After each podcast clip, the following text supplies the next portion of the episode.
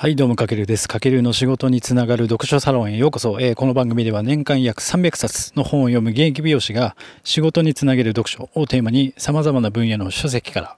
いかにして知識や学びを仕事に活かしていくかを独自の視点でお届けするそんな番組となっております。はい、皆さんこんばんは。今日は3月3日、えっ、ー、と、水曜日ですね。えっ、ー、と、皆さん、えっ、ー、とですね、昨日僕、この仕事につながる読書サロンを聞いてくれているフォロワーさんが昨日ですね、嬉しいことに1000人、ついに達成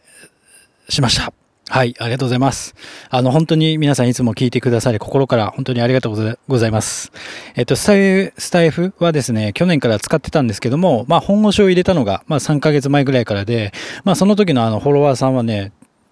10人ぐらいだったんですけども、まあ、そこからちょっと自分なりに、こう、いろいろ試行錯誤した結果、まあ、現在配信数で言うと165本合計。で、まあ、僕が一つ目標にしていたスタイフの、まあ、パートナープログラムの審査基準、えっと、1000人に達成することができました。昨日も嬉しすぎて、早速、あの、スタイフのパートナープログラム申請したんですけども、結果どうなるかちょっとわかんないですけどもね。でもまあ、ちょっとね、すごく、えっと、大変感謝しております。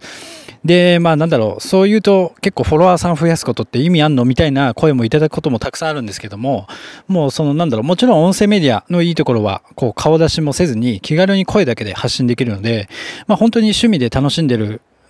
方もいると思いますし、まあ、その人それぞれの活用方法があるので、あの、フォロワーを増やすことが決していいわけではないと僕も思ってます。ただ、僕の場合は、音声メディアのこの可能性をめちゃくちゃ感じていて、やっぱり、声でこの価値を届ける音声コンテンツのやっぱ民衆化っていうのを自分なりの目標としているので、まあ、やっぱそのためには、やっぱフォロワーさんが多い方が、よりその価値を共有しやすいですし、さらに今自分が運営しているあの、音声メディアに特化した、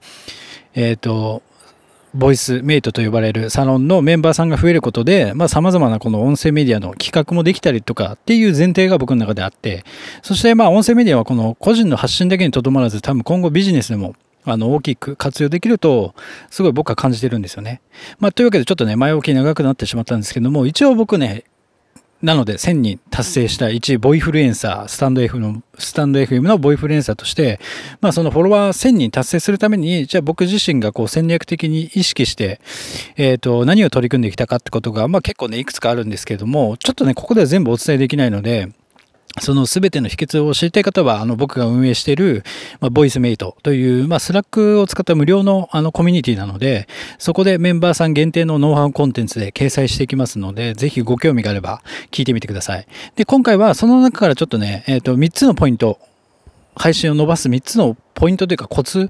をちょっと解説していきたいと思いまして、えっ、ー、と、じゃあ早速音声メディアの伸ばす3つのコツということで、1つ目、えっ、ー、とですね、属性の近い人を相違フォロー。2つ目、サムネイルの統一。3つ目、タイトルのクオリティ。まあ、この3つかなと思ってます。で、まず1つ目、属性の近い人を相違フォローということなんですけども、まあ、僕の場合、えっと、美容師であり、読書家であり、まあ、ビジネス大好きなので、まずその、なんだろう、検索は、検索まだありますよね。スタンド FM。そこで、まあ、美容師さんを、えっと、フォローしていくような感じ。あとは読書好きな人をフォローしていくような感じで、自分の、その、なんだろうな、配信しているテーマに合った方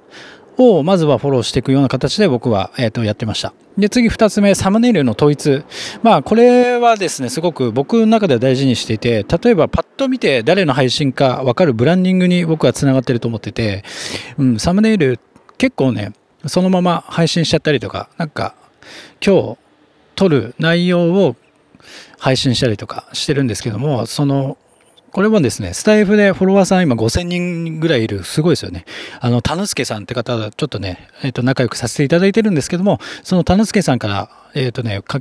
僕のことを、えっ、ー、と、スタイフのサムネ王という称号をえっ、ー、と、いただけてですね、すごく大変光栄なんですけども、そのやっぱサムネイルって、まあ、いつ配信しても、なんかパッと流れてきても、あ、この人あの人だってわかるぐらいの感じが僕はすごく大事だなと思ってて、このサムネイルの統一もすごく意識してます。で、あと3番目最後、タイトルのクオリティ。やっぱこのタイトルはすごく僕も、あの、いつも大事にしてて、あの、仮でいつも番組作るとき台本もちょっと軽く作ってるんですけども、その時やっぱ最初に仮にタイトル作るんですけども、最終的にまた全部出来上がった後に、やっぱタイトルはもう一度改めて作ったりするんで、結構ね、タイトルには、えっと、時間かけてます。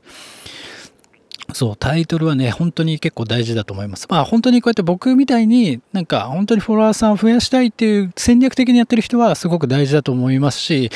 ただ、本当に趣味で、えー、と好きな配信をしてる方にとってはそんなに多分関係ないとは思うんですけども、でもやっぱね、せっかく配信してるから聞いてもらい聞、聞いてくれたら嬉しいじゃないですか。だからこそ、なんかその興味を引くようなタイトルっていうのはすごく大事かなと僕は思ってます。で、まあ他にもね、あとジャンルを絞ったりとか、まあこう、いろいろ戦略的なスキルやノウハウはあるんですけども、ちょっと今回はね、この3つだけでも意識して配信してみてください。絶対、あの、今以上にこう、あなたのなんだろう、音声コンテンツのプラスになるのではって僕はすごく感じているので、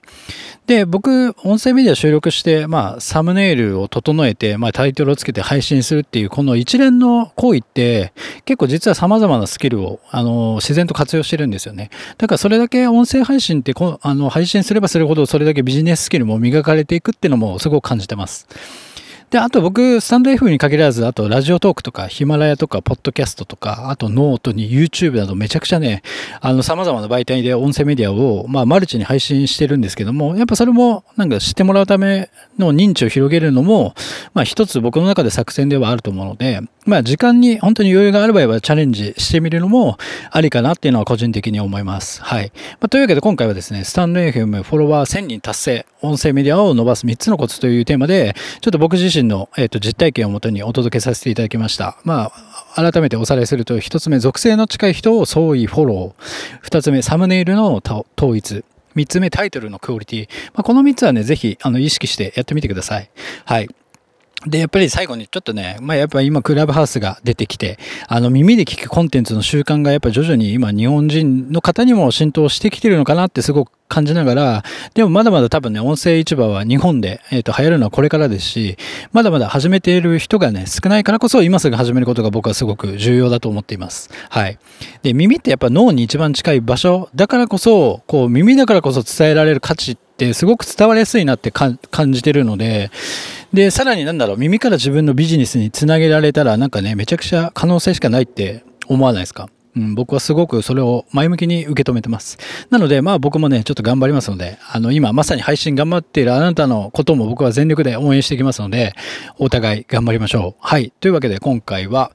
えー、っと、スタンド FM フォロワー1000人達成音声メディアを伸ばす3つのコツというテーマでお届けさせていただきました。まあ少しでもなんか、えっ、とね、お役に立ったりヒントになるものが持ち帰れそうでしたら、ぜひ、えっ、と、フォロー、コメントなど、あと、いいねなど、リアクションいただけると、すごく励みになりますので、ぜひ、よろしくお願いします。はい。というわけで、今回は以上になります。本当に皆さん、えっ、と、いつも聞いてくださってありがとうございます。より良いコンテンツを皆様にご提供していけるようにまた引き続き頑張りますのでよろしくお願いします。というわけで、かけるでした。ではでは。